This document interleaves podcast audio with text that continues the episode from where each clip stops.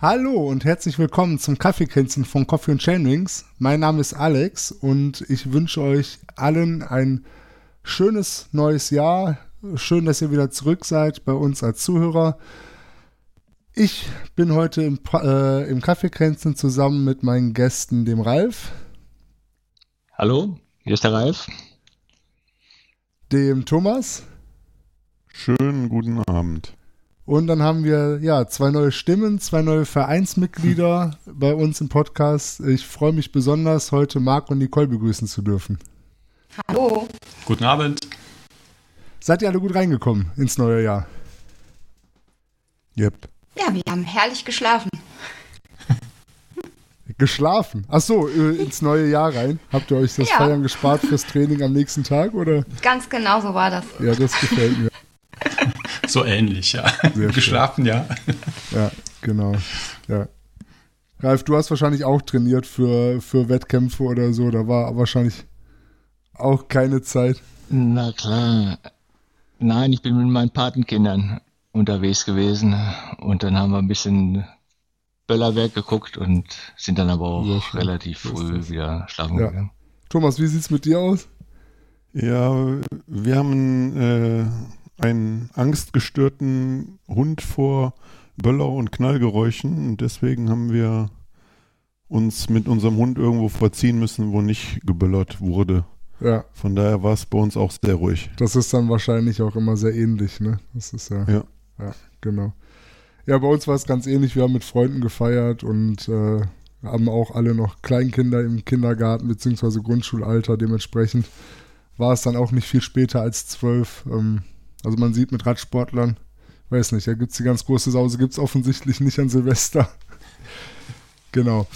Ähm, ja, aber bevor wir hier aufs Tagesgeschäft zu sprechen kommen, würde ich eigentlich gerne die Chance nutzen, äh, Nicole, Marc, ähm, euch ein bisschen vorzustellen, beziehungsweise viel lieber wäre es mir eigentlich, wenn ihr euch selber vorstellt. Habt ihr Lust, ein bisschen was über euch zu erzählen? Natürlich, das machen wir gerne. Und bevor ich dann gleich nicht mehr zu Wort komme, weil das ist bei uns manchmal so, ich habe nicht so viel zu sagen, ähm, ja, lege ich auch los. Ähm, mein Name ist Marc, ich bin 47 Jahre alt. Ähm, wir haben zwei Kinder und wohnen ja hier ähm, ziemlich am westlichsten Zipfel Deutschlands im Raum Jülich, in einer relativ Mountainbike-untypischen Gegend. Rheinisches Braunkohlerevier hat bekanntlich relativ wenig Berge. Ähm, aber bis zur Eifel ist es jetzt nicht so weit und ähm, ja, ist eine Region, lädt auch zum Biken ein. Ja, wir, wir haben ja auch andere Flachlandbiker, ne? Aber da muss ich direkt einhaken. Ähm, die meisten Vereinsmitglieder bei uns haben keine gemeinsamen Kinder. Das haben wir nämlich den, Mitglied den Zuhörern noch nicht erzählt. Ihr seid verheiratet. Ja, Wir sind verheiratet und haben zwei Kinder, ja. Sehr schön. genau. Genau so ist das. Ja, zum Mountainbiken sind wir, bin ich, ähm, eigentlich sehr spät gekommen. Ähm, ist noch gar nicht so lange her. Sieben Jahre machen wir das jetzt ähm, recht regelmäßig. Ähm, vorher, also eigentlich schon immer sehr aktiv gewesen, was so Sport betrifft, Outdoor-Aktivitäten. Ähm, war eigentlich alles immer so ein bisschen dabei. Wandern, auch mit den Kindern Fahrradfahren logischerweise. Ich selber habe auch mal aktiv Fußball gespielt und ähm, da komme ich aber gleich nochmal drauf, ähm, weil über dieses aktive Fußballspielen, ähm, da hat sich auch die, die Pforte zum Mountainbiken hin ähm, für mich ergeben oder für uns Okay. letztendlich. Mm, ja, heutzutage, ähm, heute, in den letzten fünf Jahren, eigentlich liegt der Fokus hauptsächlich ähm, auf dem Mountainbiken mit allem, was dazugehört. Ich meine, wer das ein bisschen ambitioniert macht, ähm, trainiert halt auch regelmäßig und ähm, ich persönlich auch ähm, relativ strukturiert und getaktet. Ähm, ist dann auch ein bisschen Krafttraining immer dabei. Also ist schon, nimmt sehr viel Freizeit ähm, ein und ich bin eigentlich ein bisschen traurig drum, dass ich erst so spät dazu gefunden habe, weil es ist eigentlich das schönste Hobby, was ich bis jetzt so gehabt habe. Aber gut, Ich glaube, das Man spricht kann so das- ganz vielen von uns aus der Seele. Und äh, ja, da sind ja noch einige Jahre Zeit zum Mountainbiken. Von daher. tröstet mich, dass ich da nicht, äh, ich hatte schon mal ein bisschen Angst, äh, dass ich da irgendwo einen Trend verpennt habe oder so, aber wenn ich nicht der Einzige bin, der später, der spät zum Glück findet, alles gut. Ja, und ähm, was wir auch vor zwei Jahren jetzt in der Corona-Phase so ein bisschen für uns ähm, entdeckt haben, ist das Wohnmobil. Das Reisen mit dem Wohnmobil ähm, lässt sich mit dem Mountainbiken auch sehr gut verknüpfen. Ähm, kommen wir gleich, denke ich, auch nochmal zu. Ich gebe jetzt erstmal an dich weiter, Nicole. Ja, ich bin die bessere Hälfte. Ähm, 44 Jahre alt. Ähm, ja, ich bin eigentlich so bis zur Pubertät auch sehr sportlich gewesen. Dann hat mich irgendwie der Sportgeist total verlassen und Sport war für mich dann erst wieder so ein Thema. Also es hieß, wir schieben jetzt den ersten Kinderwagen durch den Wald. Fand ich damals noch sehr anstrengend. Wenn mir da einer erzählt hätte, du wirst mal irgendwann Mountainbiken, hätte ich das nie geglaubt. Aber so 2015 fand ich dann, ähm, fand ich das blöd, immer nur zuzugucken und wollte selber mitfahren und habe dann ja eigentlich immer so Quick and Dirty fand ich cool, deswegen eher die kurzen Strecken so für mich entdeckt. Bin viele Rennen da gefahren, habe die ein oder andere Mitteldistanz schon mal ausprobiert, ähm, habe halt viele Erfahrungen gesammelt, habe mich mal überschätzt, mal unterschätzt, bin da einfach so reingewachsen. Das heißt, du bist von Anfang an quasi Rennen gefahren. Also hast, jo. wenn ich das jetzt richtig rausinterpretiert ja. habe, äh, beim Marc Blut geleckt. Ja. Wolltest dann auffahren und dann direkt Vollgas ja, klar. Hatte den einen oder anderen Sturz so mit sich gebracht. Ich habe das ein oder andere Mal im Erste-Hilfe-Zelt gelegen bei verschiedenen Veranstaltungen. Die Sanitäter sind überall echt nett. Ich glaube, so überall bei uns hier so in der Gegend ist die Erste Hilfe echt gut. Ähm, doch, kann man nicht Oha. meckern. Ja. Also Lob an Johannita und Co. Definitiv an der Stelle ein Dankeschön. Auch nichts, machen eine gute Arbeit. Ja, und so haben wir uns halt weiterentwickelt. Ich habe mal mehr, mal weniger trainiert. Ähm, strukturiertes Trainieren ist eher nicht so mein Ding. Ähm, fällt mir öfters schon mal schwer. Ich bin halt eher so die, die mal draußen nach den Pfützen schaut mhm. und einfach Spaß hat. Aber ich habe halt auch gemerkt, uh, so ohne Training wird es dann doch irgendwann schwierig. Vor allem, wenn du dann nur noch so als Begleitung dabei bist bei Etappenrennen oder ähnlichen. Das fand ich dann auch blöd und dann habe ich mir überlegt, okay, Irgendwann muss man sich ja auch mal weiterentwickeln. Man muss ja auch mal über den Teller schauen. Also trainierst du mal nach Plan. Da bin ich jetzt gerade so bei. Da hast du jetzt gerade mit angefangen, mit nach Plan trainieren. Und ja, das ist schon anstrengend. Ich wollte gerade sagen, wie, wie, klappt das? Seit wann trainierst du nach, nach Trainingsplan? Und ähm, ja, im Prinzip, ich hatte beruflich, habe ich mich nochmal umorientiert zwischendurch, sodass ich nochmal eine Pause hatte. Das erste Mal nach Plan habe ich vor circa zwei Jahren trainiert. Oh doch. Ähm, dann aber nur so für ein halbes, dreiviertel Jahr. Dann habe ich beruflich mich umorientiert, habe dann einfach nochmal die Prioritäten anders gelegt. Und jetzt mache ich das wieder seit ungefähr vier Monaten. Und ich erlebe es echt als anstrengend, sich zurückzukämpfen. Und komme auch oft an meine Grenzen, was den Schweinehund betrifft. Muss ich schon sagen. Hm. Ich glaube, das zahlt sich dann aus, wenn du dann bei den ersten, ich sag mal, größeren Touren oder Events dann vielleicht merkst, dass da sich was getan hat, dann ist da der, der Lohn für die Mühen. Ja, da hoffe ich drauf, sonst schimpfe ich mit der Trainerin. Ja. müssen, müsste vielleicht Thomas und Ralf, die sind doch auch hier alte Hasen, die nach Trainingsplan und Training trainieren, ihr müsstet da doch äh, guten Zuspruch finden, oder? Hm, wenn ich von mir spreche, ist das, sieht das so aus, dass es da eine Sucht gibt, aber einen richtigen Trainingsplan gibt es nicht. Also ich sehe meine Wettkämpfe irgendwo, die ich äh, am Wochenende habe und in der Woche denke ich mir dann, okay, nach dem Wettkämpfen musst du mal einen Tag Pause machen, das ist, kann nicht schaden. Den zweiten Tag danach fühlst du dich auch noch nicht richtig kräftig. Da äh, trittst du mal nicht so doll drauf und dann kommt der Mittwoch meistens und da ist dann schon wieder ein bisschen schnelleres Fahren angesagt. Äh, wobei der Donnerstag, Freitag wieder ruhiger ist und dann auch schon Vorbereitung für den nächsten Wettkampf. Ja, interessant. Ich dachte, du hast jetzt einen strukturierten Plan mit Trainer oder Trainerin wo du jetzt auch.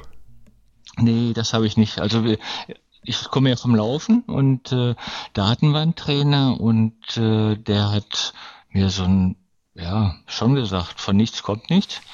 Und äh, das Wichtigste ist halt, dass man die harten Tempoeinheiten dann auch äh, kontinuierlich durchzieht. Wir sind dann äh, selbst im Winter im Stadtpark äh, Tempoläufe gemacht, eine Pyramide oder äh, schnelle 500er und sowas. Das ging auch im Winter. Und im Sommer geht man dann auf die Bahn äh, und da haben wir dann halt zweimal die Woche, meistens Dienstags und Donnerstag äh, auch richtig hart trainiert, wo man dann schon sagte, oh, jetzt reicht's aber auch. Ja. Aber man muss ja auch beim Ralf sagen, so viel Rennen wie der Ralf fährt, der hat gar keine Zeit zum Trainieren. Also, ne? genau, also Nicole, falls dir das zu hart ist, äh, nach Trainingsplan zu trainieren, kannst du auch einfach jedes Wochenende ein bis zwei Rennen fahren.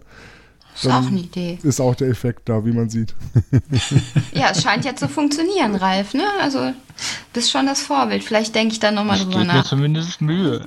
Also wenn das mit dem Trainingsplan nicht funktioniert, dann komme ich nochmal auf dich zurück, Ralf. Dann begleite ich dich ja sofort.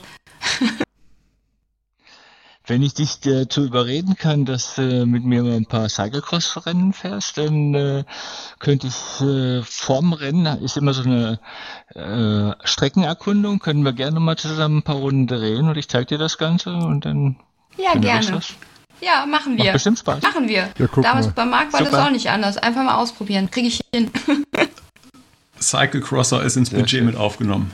Da hat sich, hat sich auf jeden Fall das Kaffeekränzchen jetzt schon wieder gelohnt. Jetzt schon wieder Genau. genetzwerkt.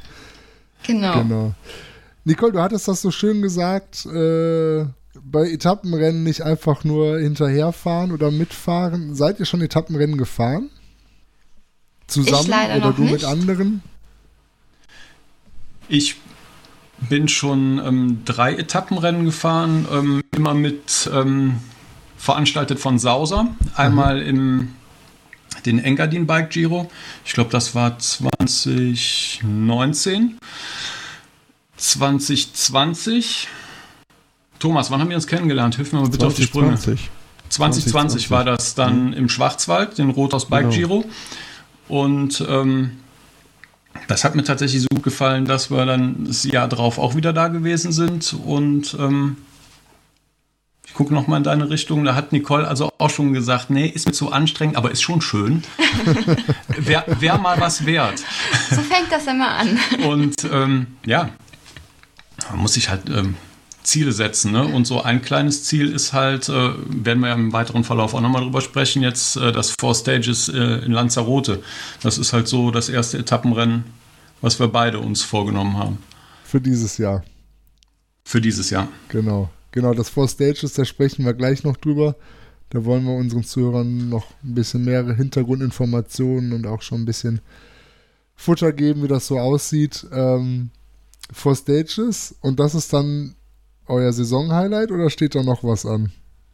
Ha, da steht noch was ganz Besonderes an. Auch wenn man es nicht hört, wir hören es ja mit Sicherheit jung an, sagt man uns zumindest immer. Und ich glaube, man ist nicht einfach nur nett, das ist echt so. Ähm, wir haben dieses Jahr unseren 25. Hochzeitstag und haben beschlossen, dass wir eine Hochzeitsreise machen möchten zur Silberhochzeit, von der wir wirklich was haben, die für uns was Besonderes ist. Und das liegt da näher als bei Bikern zu sagen, wir fahren gemeinsam die Bike Transalp. Wow. Das ist unser Ziel. Wir haben dieses Jahr zwei Zahlen, die 496,97 und die 17.527. Die, das wird unser Highlight dieses Jahr. Sehr cool.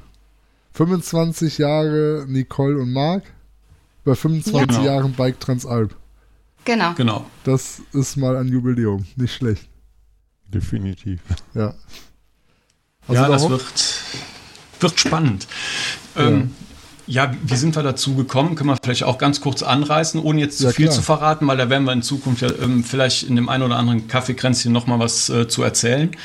Ähm, wir haben tatsächlich letztes Jahr ähm, jede eurer, eurer äh, Race-Tagebuch verfolgt und fanden das ganz spannend. Und äh, da sagte Nicole irgendwann mal, hör mal, hm, wie sie es gerade beschrieben hat, ähm, wir 25 Jahre, Transalp 25 Jahre, wäre doch was. Hm? Habe ich so bei mir gedacht, Transalp eine Idee, ähm, aber es war ihr Ernst. Und da kam so eins zum anderen und jetzt werden wir das dann machen. Ja, ja, das einfach ist, mal machen. Richtig schön, genau, einfach mal machen. Just fucking do it. Und yes. das, da schließt sich jetzt vielleicht auch wieder so ein bisschen der Kreis äh, zum, zum Trainingseifer. Ne? Hat man die Ziele, dann klappt es auch mit dem Trainieren. Ja, ich glaube, dafür muss ich trainieren. Doch.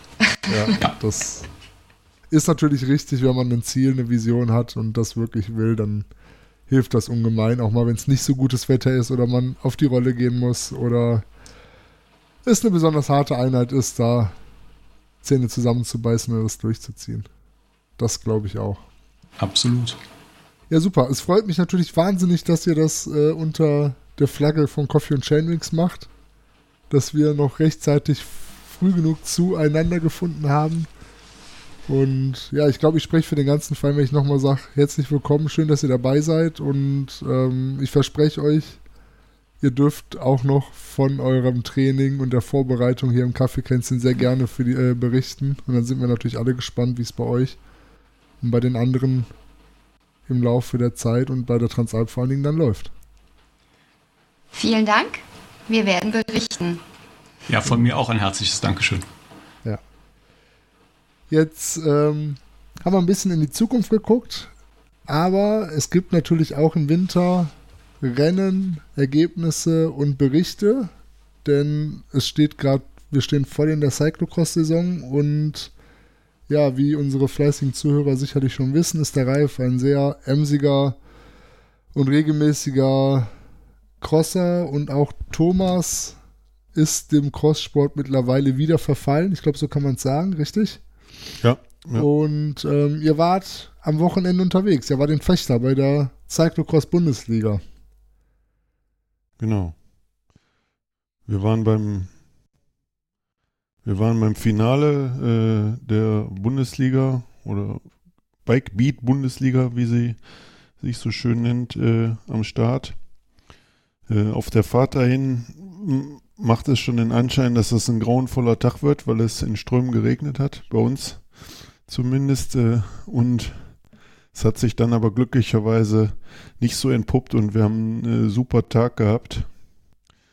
Ja, und Ralf und ich, wir haben ja den großen Vorteil, dass wir sozusagen direkt hintereinander starten. Ich bei den Masters 3, Ralf bei den Masters 4. Äh, und uns unterscheidet aber, oder haben einen großen Unterschied. Der Ralf kämpft immer ganz vorne mit und ich ganz hinten. Ralf, so jetzt übergebe ich dir mal das Wort. Dein Rennverlauf ist, glaube ich, äh, interessanter wie meiner nach dem Start. Das, das glaube ich nicht so ganz. Also äh, du, ihr kriegt eine Minute Vorsprung und für uns ganz alten Säcke ist es dann natürlich ein bisschen Anreiz. Ja gut, da packen wir uns ein paar von. Die, die, die holen wir wieder ein. Ja, das, das, das, das macht der Ralf Spaß. Das, ja. Das ist richtig, aber manchmal sagen wir auch, äh, gebt ihr noch eine Minute mehr Vorsprung. Die haben wir gleich. nur, nur so aus Spaß gleich am Anfang. Ja, aber wir müssen selber auch aufpassen, weil die Spitze von den Masters 3, die fängt sich auch wieder, wenn die den Kurs von zweieinhalb Kilometer oder ja. so äh, hinter sich haben oder ein paar Runden gedreht haben, dann fangen die, die langsameren von unserer Truppe dann auch wieder ein. Das will ich möglichst lange noch vermeiden. Also ich hoffe, da geht noch ein paar Jährchen ins Ziel, dass sie mich nicht so schnell da irgendwann mal bekommen. Ja, man mu muss auch sagen, bei uns in, in, in beiden Kategorien, ich meine, du zählst ja auch mit zur Spitze, äh, war ja auch, äh, sagen wir mal, richtig Prominenz, äh, unsere deutsche Prominenz am Start mit, mit zwei Weltmeistern eigentlich, ne? Bei dir, der Armin Reible ist ja Weltmeister auch, ne? Aktueller.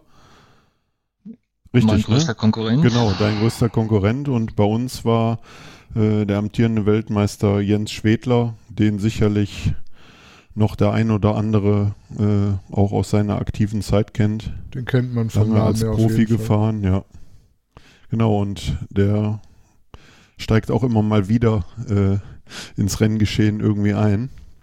Genau, mittlerweile auch bei den Masters 3 angekommen. Ja, so ja. war es für mich auch vom Rennverlauf äh, sehr, sehr spannend, weil das, was der Ralf gerade sagte, äh, wenn Jens Schwedler am Start ist, äh, ja, dann wird noch mal schneller gefahren irgendwie. Das sieht man dann auch bei uns in den Zeitabständen. Äh, auf Platz 3 hat er Jens, glaube ich, zweieinhalb Minuten oder so rausgefahren. Äh, ich glaube nur der Dan, Dano Danowski, der konnte ein bisschen gegenhalten und hat dann 40 Sekunden gekriegt. Äh, ja, dementsprechend war der Kampf äh, dann zum Schluss nicht nur um die Position, sondern auch darum, dass nicht Schwedler von hinten angeflogen kommt und man dann eine Runde weniger äh, fährt, was man sich beim Fahren vielleicht wünscht, weil es so weh tut, aber äh, so möchte man das Rennen ja dann doch nicht beenden Das, mit minus äh, eins oder Bei den Rennen ist das so, wenn der Führende im Ziel ist, endet automatisch beim nächsten Mal über Start und Ziel fahren für jeden das Rennen. Ist das korrekt? yes.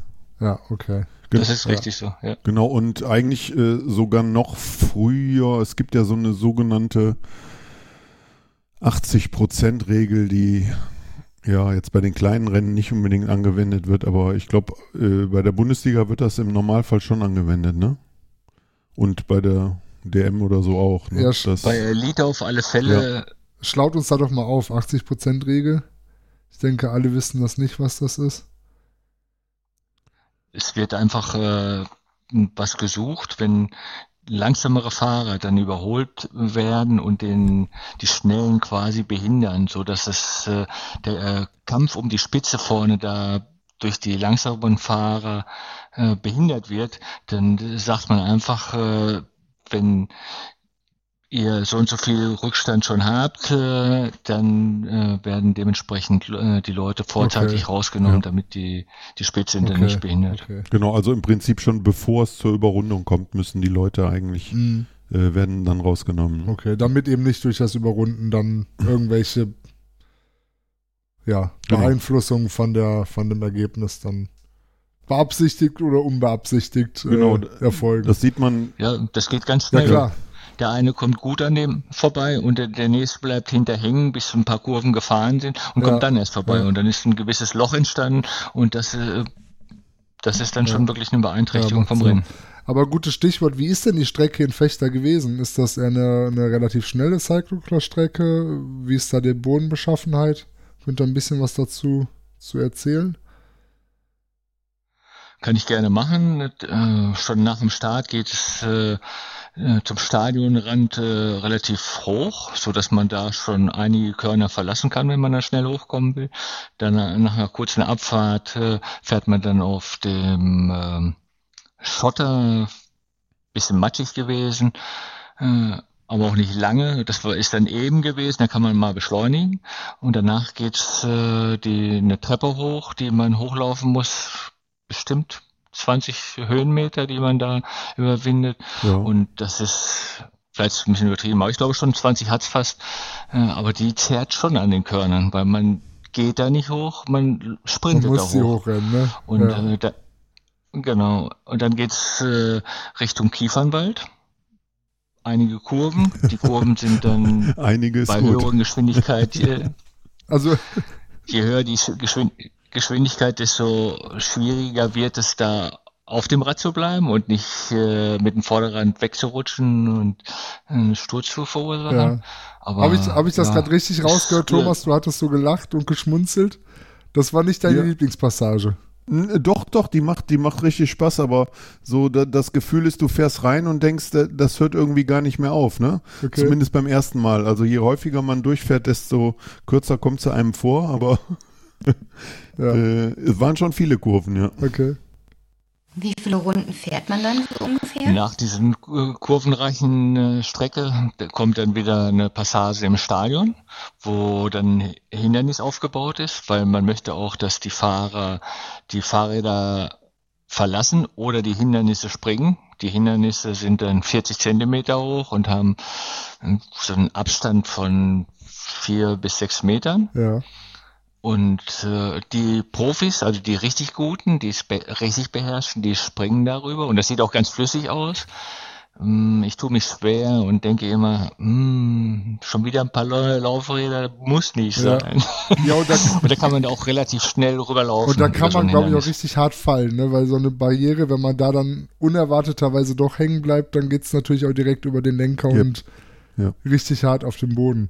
Ist ganz interessant. Ich habe vor, ich weiß nicht, zehn Jahren, können auch schon zwölf sein, habe ich mal bei meinem damaligen Team auch so ein, so ein privates Cyclocross-Training gemacht und da hat nämlich der Trainer erzählt, die Profis machen das so bei einer Barriere, bei einem Hindernis, also bei so einem einfachen Hindernis, ne, was übersprungen werden kann. Äh, die springen aus der Fahrt ab, der erste Fuß tritt vor dem Hindernis auf mit dem zweiten springst du übers Hindernis und mit dem dritten Tritt bist du wieder auf dem Rad drauf, also wieder aufs Rad draufgesprungen. Aber heute springen die, Tra äh, die Profis alle da drüber, oder? Also komplett ohne vom Rad abzusteigen, das meine ich. Die Guten ja. machen, können es und sind dann auch äh, relativ schnell dabei, weil es ist ein flüssiger Bunny Hop. Also es wird, äh, es hat nicht ein Teil immer Kontakt, also man ist richtig äh, in der Luft, das Vorderrad geht hoch, das Hinterrad wird später hochgezogen, dann geht das Vorderrad schon wieder runter und das muss man halt ja. beherrschen und äh, wenn man den Profis zuguckt, ist das ziemlich beeindruckend, weil man hört auch gar nicht das Aufplatschen. Wenn ich das dann übe hier bei mir zu Hause, dann scheppert das ganz mhm. fürchterlich, wenn ich aufkomme. Und bei denen hört man nichts. Das ganz ist so eine ganz flüssige Bewegung und ist genial zuzuschauen und äh, aber bei mir hört es auf bei 20 Zentimeter, dann gebe ich auf und äh, sage lieber laufen, dann bin ich schneller. Ja, aber ich höre schon, du übst. Und also du hast noch nicht aufgegeben. Ich merke das. Aufgegeben habe ich noch nicht, aber mittlerweile denke ich auch an meine Knochen ab und zu. Im Alter wachsen die dann nicht mehr so schnell zusammen, ja, habe ich so das Gefühl. Das stimmt. Vor allem, ich ja. finde, man sieht auch immer äh, bei den Profis, es sieht einfach super aus, wenn das einer kann, aber äh, so ab und zu haben die auch mal den einen oder anderen Fail dabei. Äh, und dann sieht man immer, äh, ja, was dann doch für eine Wucht oder so dahinter ist, ja, wie die auch, wenn die stürzen, ne? Ja. Das ist so eine schnelle Bewegung immer. Also die liegen so ja. schnell dann auf dem Boden. ja. Ja. Meistens das, das, erste Hindernis geht ja meistens, ne? Das zweite ist ja häufig das Problem, dass die dann im zweiten äh, wirklich ja. Ja, wahrscheinlich, weil sie dann nicht mehr so flüssig oder, waren. Da genau, war wahrscheinlich ja, die Landung ja. ganz klein bisschen versaut oder so und ein bisschen, ein bisschen ja, aus dem Rhythmus raus. Aber nach den Hindernissen ging es dann quasi wieder über Start und Ziel oder geht es dann nochmal aus dem Stadion raus? Das geht dann nochmal aus dem Stadion. Erstmal kommt erstmal an dem äh, Depot vorbei, was von zwei Seiten aus angefahren werden ja. kann. Dort positioniert man sein Ersatzrad, da kommen wir äh, dran vorbei. Gott sei Dank haben, haben ich zumindest keins gebraucht, äh, kein Ersatzrad wegen Platten oder Defekt oder sowas. Hat, hattet ihr irgendwie Betreuer dabei oder stellt ihr dann einfach nur das Material ab und kümmert euch dann selber ja. drum, wenn irgendwas wäre? Ja. Wenn es eine mattige Strecke ist, dann sehe ich eigentlich zu, dass Bekannte oder Freunde, die, die ich dann auch später im nächsten Rennen betreue, dass die das für mich dann machen und da stehen und das Fahrrad reichen, okay. weil wenn man da reinkommt, das ist, äh, wenn man sich so was auch im Fernsehen mal anguckt, man sieht, das ist, geht eine Sekunde, die man vielleicht verliert oder ja. zwei. Äh, wenn man aber sein Fahrrad erst äh, suchen muss und es dann da wegnimmt und sein altes oder gebrauchtes, kaputtes Fahrrad hinstellt, dann sind da zehn Sekunden schnell ver verloren. Okay. Und das ist äh, beim Cyclecross immer schon eine ganze Menge. Mhm. Also ist es, ist es schön, wenn da jemand steht, das Fahrrad so hält am Sattel, dass, äh, dass er mit der anderen Hand das äh, ihm entgegenrollende Fahrrad auffangen kann und äh, das äh, neue Rad quasi im richtigen Augenblick loslassen kann, dass der Fahrer dann äh, direkt wieder ausspringen kann und ja, weiterfahren kann. Cool dann, ja, auf jeden Fall. Ist halt manchmal ein bisschen schwierig, da jemanden zu finden, aber du hast natürlich recht, eine Hand wäscht die andere, ne? Wenn man da sich gegenseitig helfen kann, dann äh, ist das natürlich eine schöne Sache. Auf alle Fälle. Genau. So, Wechselzone quasi. Nach, nach, dem, nach der Wechselzone geht es wieder in äh, ein Waldstück, was äh, Kiefernwald mit sandigen Passagen halt versetzt. Und dort ist auch wieder einige Kurven, die nicht so einfach zu fahren waren. weil man kam rund, und wenn man nicht vorher die Strecke abgefahren hätte, dann steht man urplötzlich eher in den Flatterband, anstatt äh, die scharfe Rechtskurve ja. noch richtig zu kriegen. Okay. Also an, Anschauen der Strecke ist äh, auch ziemlich wichtig.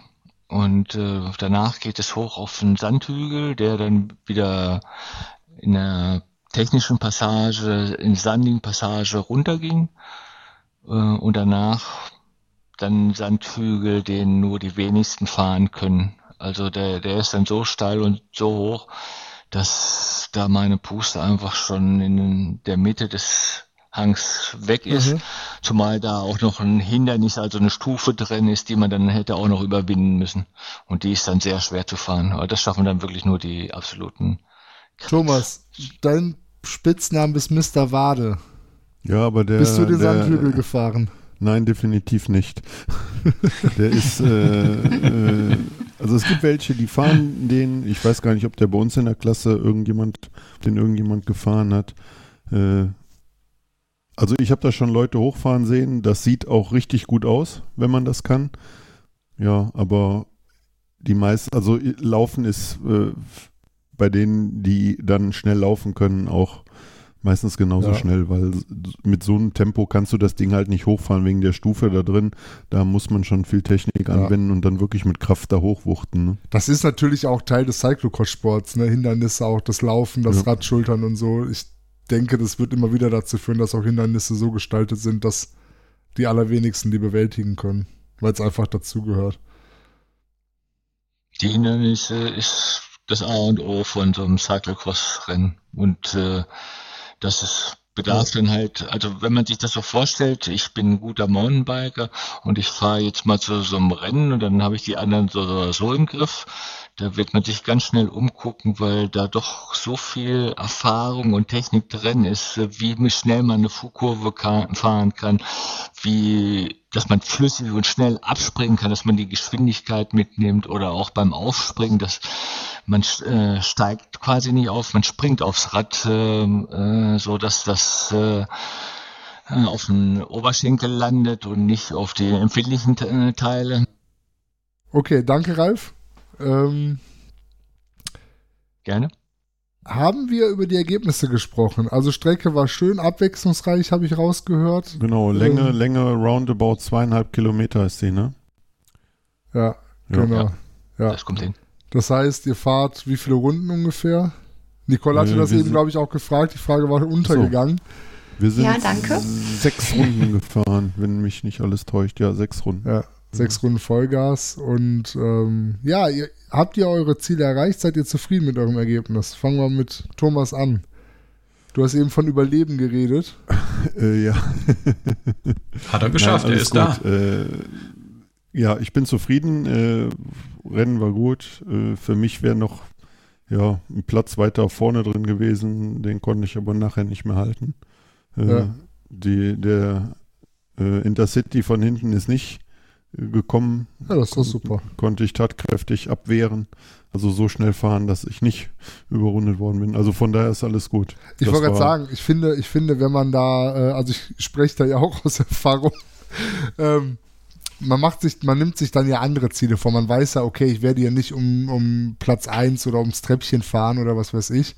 Und dann sucht man sich wahrscheinlich so seine, oder suchst du dir wahrscheinlich auch so deine Sportler raus, guckst, wer könnte deine Leistungsklasse ja, sein. Ich meine, die kennt man ja über die Jahre oder du kennst ja die Leute. Es ist genau. eher selten, dass einer vom einen Jahr aufs andere Jahr so explodiert, äh, dass man dann nicht mehr gegeneinander ja, fährt. Und ja.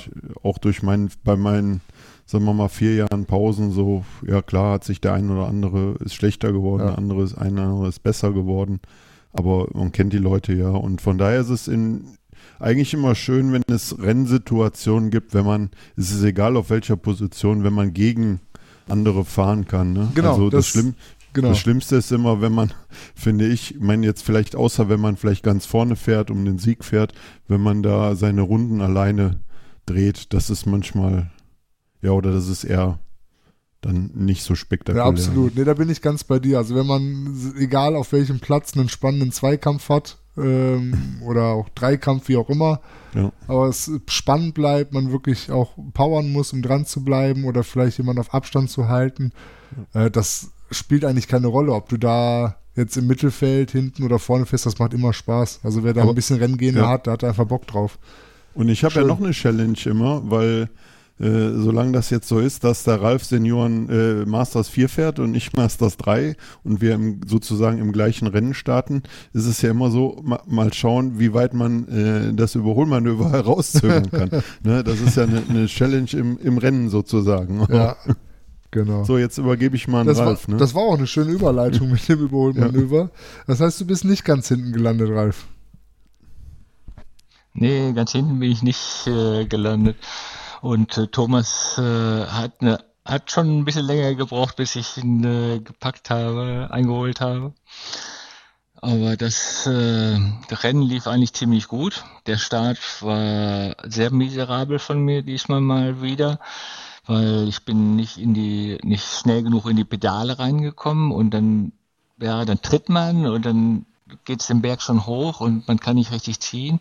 Da bin ich dann äh, schon ein Stück zurückgefallen, weil ich habe durch äh, meine Punkte äh, direkt in der ersten Reihe, in der Startaufstellung stehe ich schon vorne und wenn ich gut starte, dann sollte ich eigentlich auch immer unter den ersten drei sein, aber das, der Start war miserabel. Da war ich auf Position 6, als wir oben auf dem Hügel angekommen sind. Und dann muss man erstmal wieder nach vorne arbeiten und äh, dahin kommen. Armin ist ein genialer Starter, der war schon gleich von Anfang an vorne weg. Und äh, ich musste dann Plätze gut machen. Also bin ich in der Abfahrt komplett ho richtig hohes Risiko gegangen, bin außen dran vorbei, wo eigentlich gar keine Fahrspur ist.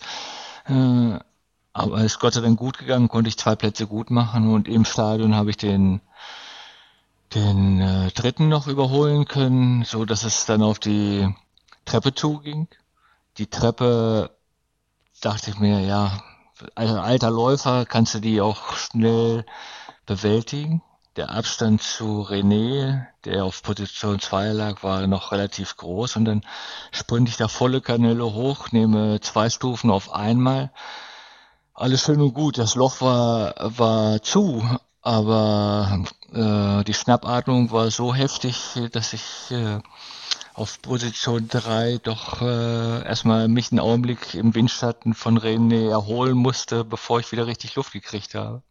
Also war das Ganze zwar gut, aber doch ganz schön an die Grenzen gegangen. Aber auch spannend, ne? Also ähnlich Sehr spannend, also. wie am anderen Ja. Ende des Feldes, aber ja, sehr schön. René konnte ich dann äh, auch überholen, der noch ein bisschen äh, grippegeschwächt war, gehe ich mal von aus, äh, weil das fiel mir relativ einfach.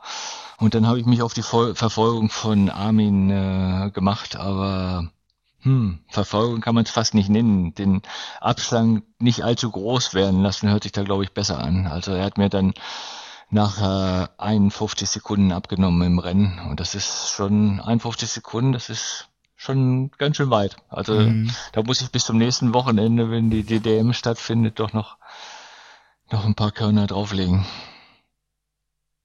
Dass ich da dran an seinem Hinterrad bleiben kann und äh, Und im Dann Ziel dann gucken, oder vorbeisprintest, Ralf. Genau. vorm Ziel, nicht im Ziel, Ja, vorm, vorm Ziel. Ziel, ja, Nicht, ja, das ist vorm Ziel. ja, ja. Ja, So, so, ist, so ist der Plan. Ja. ja, dann auch dir äh, herzlichen Glückwunsch zum zweiten Platz. War richtig, zweiter, Danke, ne? danke. Genau, habe ich jetzt richtig rausgehört. Ja, Ja. schön. Und ähm, du bist die ganze Bundesliga gefahren, nehme ich an. Darf, darf man fragen, Ich wo du gelandet bist im Gesamtklassement? Ich habe die Bundesliga gewonnen. Also ich äh, hatte so viele Punkte gesammelt, dass keiner mehr mich hätte ein einholen können. Das war ganz gut. Ich bin aber auch viele Rennen gefahren, was Armin nicht gemacht hat. Andere, die auch so viele Rennen gefahren sind, die hatte ich meistens dann doch im Griff und äh, somit äh, konnte ich die Bundesliga für mich Ja, entscheiden. herzlichen Glückwunsch. Danke, danke. Schön. Ja, Cyclocross-Saison, man hört schon raus, geht, neigt sich so ganz langsam dem Ende zu. Ähm, das kann man so nicht direkt sagen. Ja, die bisschen. DM ist jetzt, aber die Saison geht noch bis Mitte März. okay, dann nehme ich alles zurück. Jetzt hast du meine Überleitung kaputt gemacht. Ja, tut mir leid. Sorry. Jetzt muss er noch mal, jetzt muss Also er eine neue Deutsche, suchen. Deutsche Meisterschaft können wir aber gerne reinschieben. Sehr gut, da seid ihr auch, glaube ich, am Start, richtig? Der Ralf, ich äh, nicht. ne? Ja, der Ralf, okay. Ich auf alle Fälle, ja, ja. die ist ja. am Ich kommenden Wochenende. versuchen, Genau. Genau. Ich wollte versuchen, da aufs Treppchen zu fahren. Das wäre schon, schon eine tolle Sache, wenn man das, wenn es klappt. Aber man steckt ja auch nicht drin. Es kann immer was passieren. Ja. Man kann krank werden, man kann Defekt haben. Das, das geht, geht, so schnell. schnell ja. Also wenn es nachher, nachher am Ende das Treppchen rausspringt, wäre genial. Wir wünschen dir auf jeden Fall sehr Erfolg, äh, ganz viel Erfolg dabei und drücken dir die Daumen. Das Rennen ist am 15., 14. oder 13. Am Sonntag den 15. 15. Januar, genau. Ja, viel Erfolg. Wir werden berichten. Danke. Ähm, andere ja nach der Saison die Füße hoch. Ähm, Ralf, du hast dir einfach was anderes überlegt. Du bist dann, sattelst dann irgendwann um vom Cyclocross-Rad wieder zurück aufs Mountainbike. Und das, das erste Rennen, da lässt du dir ein bisschen Zeit. Ich muss gestehen, ich weiß gar nicht genau, wann es ist. Da werdet ihr mir jetzt aber gleich helfen können. Du bestehst nämlich zusammen mit Marc und Nicole und unserem Reini. Und dem Reini, genau. Ähm, auf Lanzarote beim Four-Stage Mountainbike-Reis des Club La Santa an der Startlinie. Das ist am 24. Januar. Das ist das was? nächste Rennen nach der DM. Also Nicole hat es gerade schon gesagt. Was werde nach der DM. Am 28. Januar. Bitte? Am 28. Am 28. Januar. Ja. Ja, dann starten wir. Ja gut, dann hast du dir eine Woche Pause gegönnt. Zwei, ja, fast zwei. der, der 28. müsste, glaube ich, ein Freitag sein oder Samstag sein. Ja. Sehr schön. Da, da sind fast zwei Wochen dazwischen. Da werden, wird die erste Woche nachher DM wird fast gar nichts gemacht. Dann äh, fliege ich schon am Sonntag, den 22. nach Lanzarote und da werde ich dann einfach ein bisschen Urlaub machen, ein bisschen ja. locker mit dem Fahrrad fahren einfach. Ja, sehr schön. Bevor ich dann an die, mich an eine Startlinie stelle. Also ich werde nicht mehr versuchen, da irgendwas anzutrainieren, sondern eher ein bisschen auf Erholung setzen und das ist wahrscheinlich nicht verkehrt. Mit ja, das denke ich auch. Ja. Ähm, und das Rennen dann als Aufbau dann auch für die nächsten Rennen. Da kommt relativ zeitnah schon wieder der Andalusien-Etappenrennen mit Partner und ja, da kommt Belgien. Das geht schon alles ineinander über. Ähm, Nicole, Marc, ist das euer erstes Etappenrennen jetzt als Paar zusammen? Ja. Ja. Das wird's werden. Seid ihr aufgeregt? Und wenn ja, warum? Also, fang du an. Ich bin aufgeregt, weil es, weil ich gespannt darauf bin, wie es sein wird, vier Tage hintereinander einfach mal wirklich alles zu geben. Weil ich mich halt auch kenne, ich mag es jetzt nicht so unbedingt, als Letzte ins Ziel zu kommen. Das ist nicht so mein Ding. Wenn ich da fahre, dann will ich ja auch irgendwie ankommen. Und am besten ein bisschen vorne. Da bin ich einfach mal gespannt, weil ich überhaupt nicht einschätzen kann. Ähm, wie ist die Strecke? Kann man ja jetzt nicht unbedingt vorher Probe fahren aufgrund der Zeit. Wir kommen am 22. an und dann geht es ja auch schon fast wieder los. Ja, und zum anderen weiß ich auch gar nicht, ähm, wer so die Mitstreiterinnen sein werden. Das hat sich in den letzten Jahren unheimlich verändert.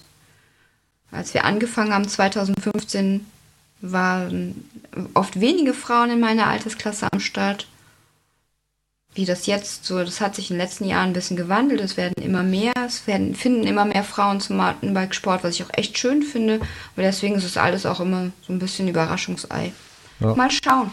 Also das ist kein, ihr startet dann nicht als Team, sondern äh, jeder für sich als Einzel.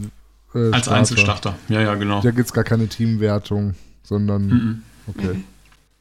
Ja.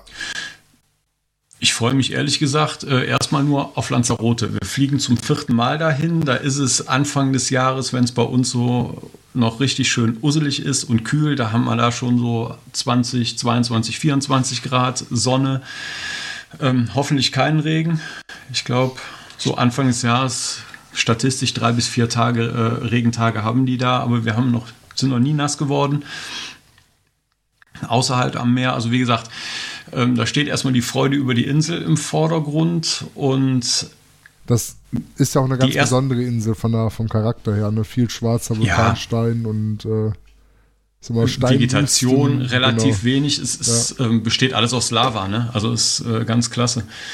Ähm, was halt auch richtig schön ist, da kommen wir, glaube ich, da führen die einzelnen Etappen jetzt nicht durch. Das sind die, die Weinberge da. Da fragt man sich da, wie da überhaupt eigentlich Pflanzen wachsen können, die dann auch noch Früchte tragen. Mhm. Aber ähm, das ist schon sehr beeindruckend, die Insel.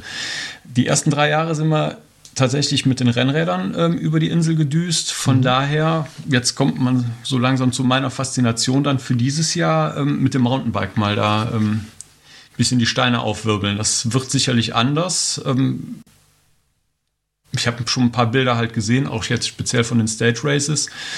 Ähm, das ist schon beeindruckend und da freue ich mich wirklich drauf. Hm. Ja, gerade wie du Die sagst, auch Steine aufwirbeln ist da, glaube ich, auch das richtige Stichwort. Ne? Also ich war als, als, als Teenie mit meinen Eltern zusammen auf Lanzarote, aber ich habe das auch genauso in Erinnerung, dass unheimlich viel grober Schotter, Vulkanstein, mhm. und der ist ja auch recht scharfkantig, ja. Äh, einfach überall rumliegt und dann auch wirklich äh, kilometerweit. Also ganze Flächen, wo noch Vulkanstein einfach so brach liegt, ne?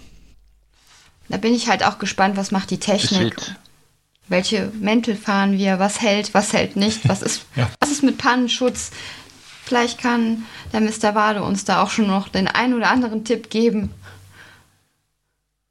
Ja, also ich, also ich bin das Ding einmal gefahren äh, mit den Vulkangesteinen. Das äh, kann ich nur bestätigen. Äh, und der ist auch sehr scharfkantig und der tut auch echt weh, äh, wenn man äh, Steinkontakt oder Bodenkontakt hat. Das, das kann ich auch bestätigen. Also Abschürfungen und, und ja, aufgerissene Haut ist da auch sehr, sehr schnell gegeben. Und was äh, noch zu dem Stein ist, ist es auch teilweise, kommt auf die Etappen an, kann es auch sehr, sehr sandig sein, so dass man da, wie beim Crossen, dann ist der Ralf ja im guten Training auch mal laufen muss, wo du wirklich nicht mehr fahren kannst. Das hatten wir in dem Jahr, wo wir gefahren sind, auf einer Etappe. Äh, ja, das Rennen ist, ist einfach mega und äh, ja, ich bin schon sehr, sehr neidisch, dass ihr alle dahin fliegt und ich nicht. Äh, ich wäre auch gern gefahren, aber ging leider nicht. Äh, ja, Reifen mit Pannenschutz. Jetzt muss man nicht extremst Pannenschutz haben, aber ich würde da nicht mit wirklichen Leichtreifen fahren. Also ich würde da mit den, sagen wir mal, modernen äh, Tubeless-Reifen fahren, was, wenn man hat, was sicherlich äh, nicht schlecht ist, wenn man sich so ein Inlet äh, äh in den Tubeless-Reifen reinmacht, wenn es zum Platten kommt, dass man dann auch zu Ende fahren kann.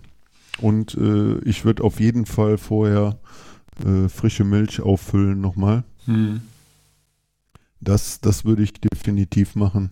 Das ja, ist, glaube ich, ein genereller Lebenstipp, ne? Genug Milch im Reifen, aber du hast natürlich vollkommen recht. Wenn ja. da das Pannenrisiko größer ist, dann bietet sich ja. das natürlich an. Ja, und das Rennen ist äh, zu dem Jahreszeitpunkt, das ist, was Marc vorhin auch sagte, ja, das ist einfach äh, mega. Das war bei uns auch so. Wir sind äh, bei mega, mega schlechtem Wetter damals dahin geflogen, äh, kommst da an und ja, es ist Sommer pur und das macht dann auch richtig Spaß, da zu fahren. Ja. Das glaube ich auch. Es sind halt vier unterschiedliche halt auch, äh, Etappen. sehr, sehr abwechslungsreich, das Rennen, wenn man ja. es nicht kennt. Für mich, die Etappen sehen jetzt sehr, sehr ähnlich aus. Also sie sind auch damals zwei kurze Etappen gefahren. Äh, da es wieder UCI-Rennen ist, wird alles irgendwie getrennt gewertet und es gibt eine Gesamtwertung getrennt gewertet. Die ersten beiden zählen irgendwie als Cross-Country-Etappen mhm. und mhm. dann gibt es am dritten Tag ein Zeitfahren. Ja. Äh, das ist auch sehr, sehr schön, wenn dann der Wind äh, da steht und du beim Bergauffahren die ganze Zeit Gegenwind hast, das ist auch sehr, sehr angenehm, aber das ist schon auch richtig cool. Und am letzten Tag ist nochmal ne, die längste eine Marathon-Etappe. Das ist mhm. auch nochmal ein Highlight. Mhm. Was, also was zwei Tage Distanzen? schnell. Ja. Genau. Äh, die ersten beiden sind so um die 50 Kilometer. Äh, das Zeitfahren ja. hat, glaube ich, 20 Kilometer und die letzte hat äh, 80, 80 82. und dann, glaube ich, auch zweieinhalbtausend äh, Höhenmeter roundabout. Nee, ne? 1600, 1700. Oder 1600, nee, stimmt, genau, das, so, hm. so hoch war es nicht. Ja. ja. genau. Acht Kilometer am Stück bergauf, das zeichnet die letzte Etappe auf. Ja. So.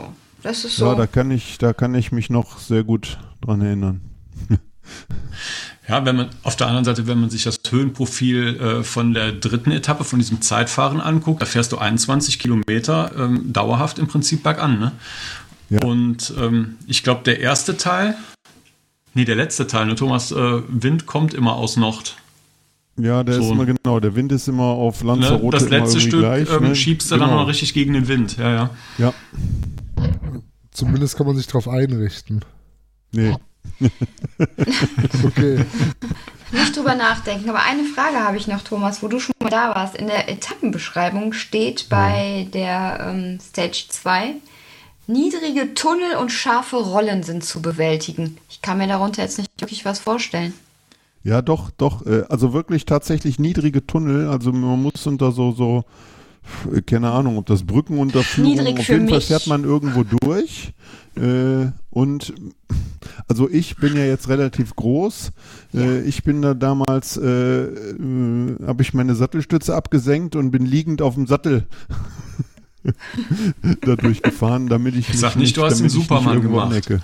Hm? Super, okay. Ja, genau. Du hast den Superman gemacht, ja? Ja. Nur dann ist es schwierig mit dem Treten beim Superman, ne? Also man muss da kannst du ja eine Tunnelwandlung abdrücken, oder? Ja, genau. mit Schwung, ja, oder mit Schwung rein und dann schnell in den Superman. Ja.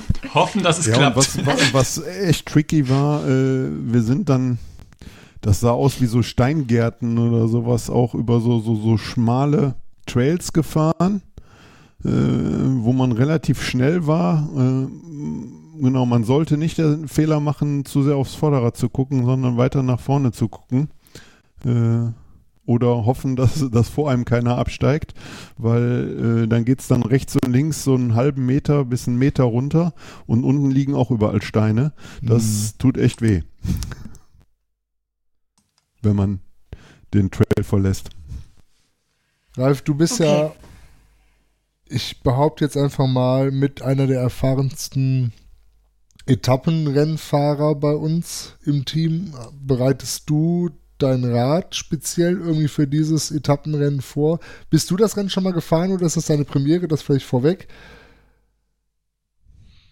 Ich bin das Rennen noch nicht gefahren. Ich war aber letztes Jahr auf Lanzarote und habe so ein Inselhopping von Insel zu Insel gemacht. Und ich habe bei Lanzarote angefangen und da auch schon so ein bisschen äh, mich mit den Steinen mhm. beschäftigt. Äh, Ralf ist weg. Und gemerkt, dass die Haut schneller weg ist, als äh, man denkt. Okay. Scheiße. Ja, also bereitest du dein Rad irgendwie speziell auf das Event vor? Also auch, dass du vielleicht die Reifen auf robustere umwechselst, was wir eben festgestellt haben? Oder das vertraust du da auf dein äh, Standard-Equipment?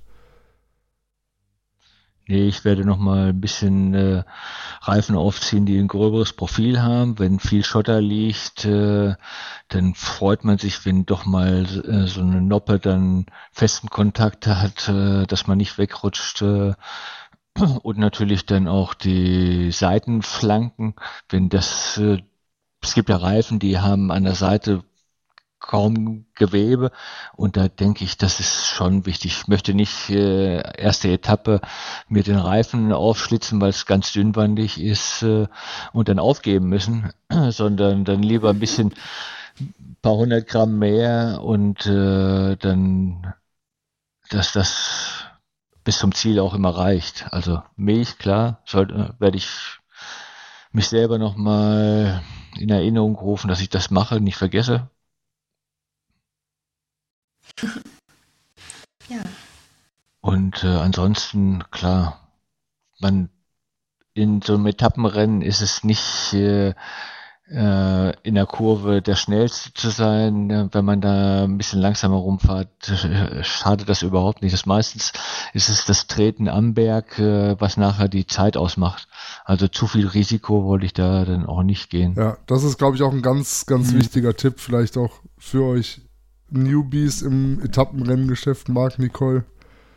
Also Kontinuität, ja, das, Passivität und dann, genau, einfach auf zuverlässige, eine zuverlässige Fahrweise könnte man das, glaube ich, nennen. Klingt ja ein Stückchen langweilig, oder? Total. Aber ich glaube, das Rennen wird nicht langweilig.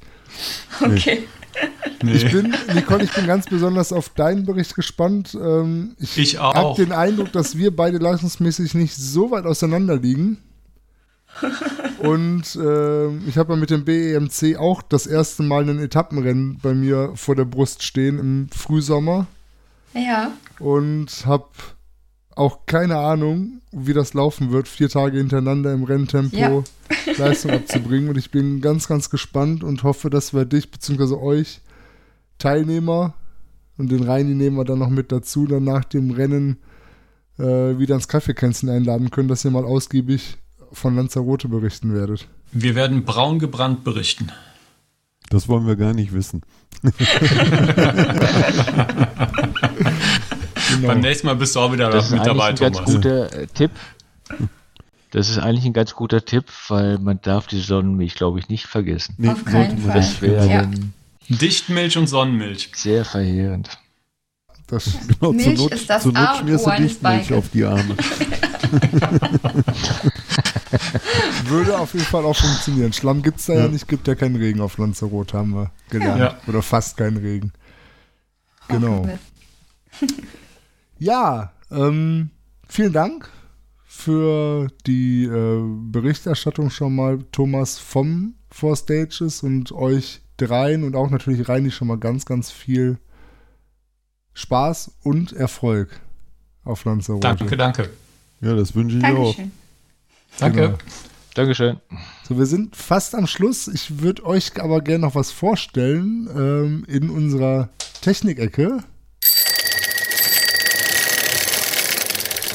Technik-Ecke. Die haben wir ja vor einiger Zeit etabliert, um euch Interessantes aus der Werkstatt vorzustellen.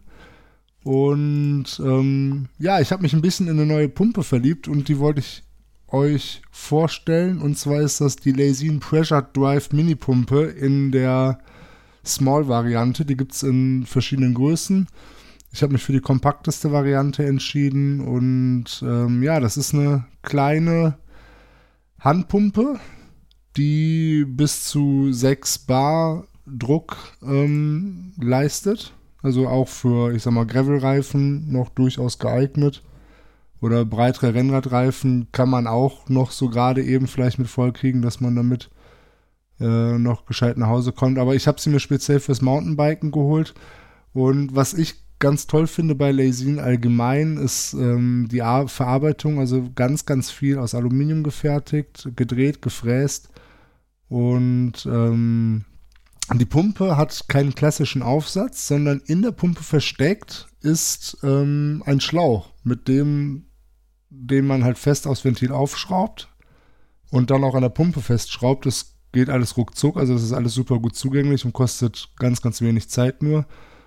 Und dann kann man ganz bequem das Rad anlehnen oder auf den Boden legen und trotzdem in einer ergonomisch sinnvollen Position schnell und effizient pumpen. Und das finde ich unheimlich angenehm, wenn man doch mal irgendwo eine Panne hat und die CO2-Pumpe nicht dabei hat oder nicht ausgereicht hat. Ähm, es gibt noch einen netten Halter für den Rahmen mit dabei, dass man die unter den Flaschenhalter klemmen kann. Sie passt aber in der Small-Variante auch wunderbar in jede Standard-Trikottasche rein. Und ja, habe schon erste Erfahrung damit gesammelt und kann ich auf jeden Fall empfehlen. Wie schwer Kann man in dem ungefähr? Schlauch äh, eine Pumpe, äh, eine, eine, eine Kartusche konnektieren?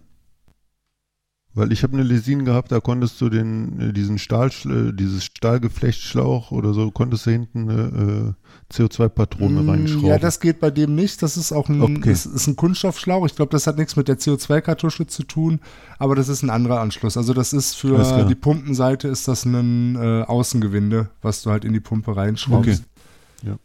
Die Pumpe wiegt äh, 112 Gramm laut Hersteller. Und die Länge sind halt 170 Millimeter. Genau, der Hersteller sagt halt, ich hatte eben 6 Bar gesagt, 6,2 Bar. Das passt auch. Also habe ich getestet, dass da kommt die, kommt die Pumpe hin. Die gibt es auch in verschiedenen Farben. Ich habe mir die jetzt in Blau geholt. Passend zu den Teamfarben gibt es aber auch in, in Schwarz. Und ja, auf jeden Fall eine Empfehlung. Funktioniert alles einwandfrei. Wirklich eine sehr hochwertige Verarbeitung. Und ähm, ja, macht Spaß. Ich drücke dir trotzdem Ich die da Daumen, auch dass du ganz nicht allzu Erfahrung häufig brauchst. Der Pumpe. Ja, du hast die auch. Auch positiv oder Ich hast du. Langzeiterfahrungen, die äh, etwas differenzierter sind? Also meine Erfahrungen sind sehr gut, weil man kann sie wirklich durch den Schlauch äh, sehr gut einsetzen. Und es, die gibt es ja auch in unterschiedlichen Größen. Genau. Beim Mountainbike äh, habe ich mir dann eine etwas größere gegönnt, sind, sind trotzdem sehr leicht und äh, ja, ich finde sie sehr klasse, um sie auch zu transportieren am Rahmen. Passt alles. Genau. Man kann ja die Verschlüsse alle abdecken, so dass da kein Schlamm oder Dreck reinkommt. Stimmt, das ist auch noch ein guter Hinweis, richtig. Da sind nämlich äh, standardmäßig Stopfen drauf, die auch nicht abfallen können, also die befestigt sind an der Pumpe, sodass, wie Ralf schon sagt, kein Dreck in die Pumpe oder in die Gewinde reinkommt und auch nach einer Schlammfahrt, wie es jetzt ja aktuell fast Standard ist, dann ein Problem, dass man noch die Pumpe bedienen kann. Es klappert auch nichts. Also ich fahre die unterm Flaschenhalter und habe da bisher kein Klappern oder so gehört. Ja. Ja, danke, Ralf, dass du auch noch Langzeiterfahrung mitgebracht hast. Das hat mir nämlich noch so ein bisschen gefehlt. Das freut mich. Und ja, wir verlinken die einfach mal. Ist äh, nichts gesponsert, ist reiner äh, Selbstkauf und äh, Selbstbewertung. Also ähm, klarer Kauftipp von meiner Seite und ja, von Ralfs Seite offensichtlich auch. Auf alle Fälle. Ja, liebe Zuhörer, damit sind wir auch schon am Ende unseres Kaffeekränzchens im neuen Jahr. Ich bedanke mich bei euch fürs Zuhören und wir freuen uns wie immer über Kommentare zu unserer Episode und natürlich auch zu Likes und Bewertungen auf den einschlägigen Seiten, wo ihr uns gefunden habt. Und ja, wenn euch die Folgen gefallen habt, teilt sie ruhig, ähm, erzählt euren Freunden davon. Und wenn ihr mehr von uns noch sehen und hören wollt, folgt uns auch gerne auf Instagram, Facebook und Twitter oder besucht uns auf unserer Seite www.coffee-and-chainwings.de. In dem Sinne wünsche ich euch allen noch einen schönen Tag und sag auf Wiedersehen. Tschüss. Tschüss. Tschüss. Tschüss. Tschüss.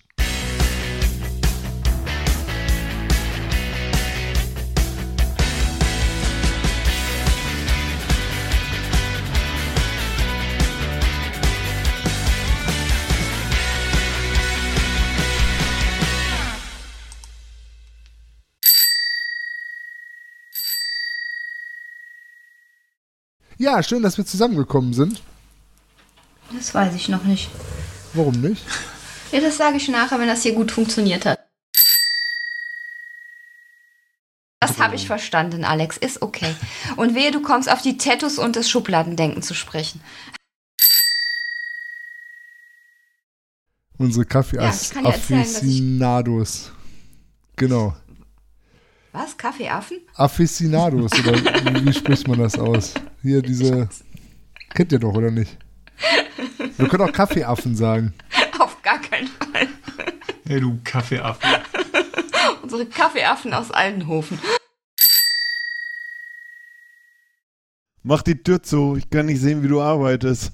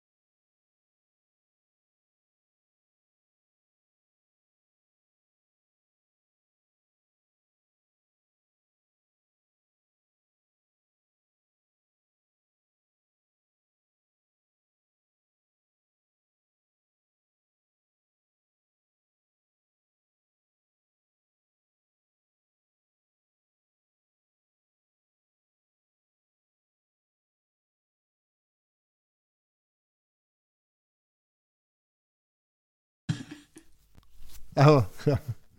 Würdest du die freigeben fürs Internet? Natürlich. Das, Das muss sie- das- jetzt. Das, das muss sie selber machen. Also ihr seid jetzt nicht so emanzipiert unterwegs. Nein, gar nicht. Diese, ey, hallo, die sind auf meinem Handy. Also, ist, wir haben da jetzt gerade einen Konflikt. Nach 25 Jahren verschwimmt das alles irgendwie. Ja. Ja, da ja. gibt es nicht mehr dein und mein. Wir haben nur eine Dropbox. ja, sehr schön. Nee, das ist in Ordnung. Könnt ihr machen. Nicole wird das hochladen.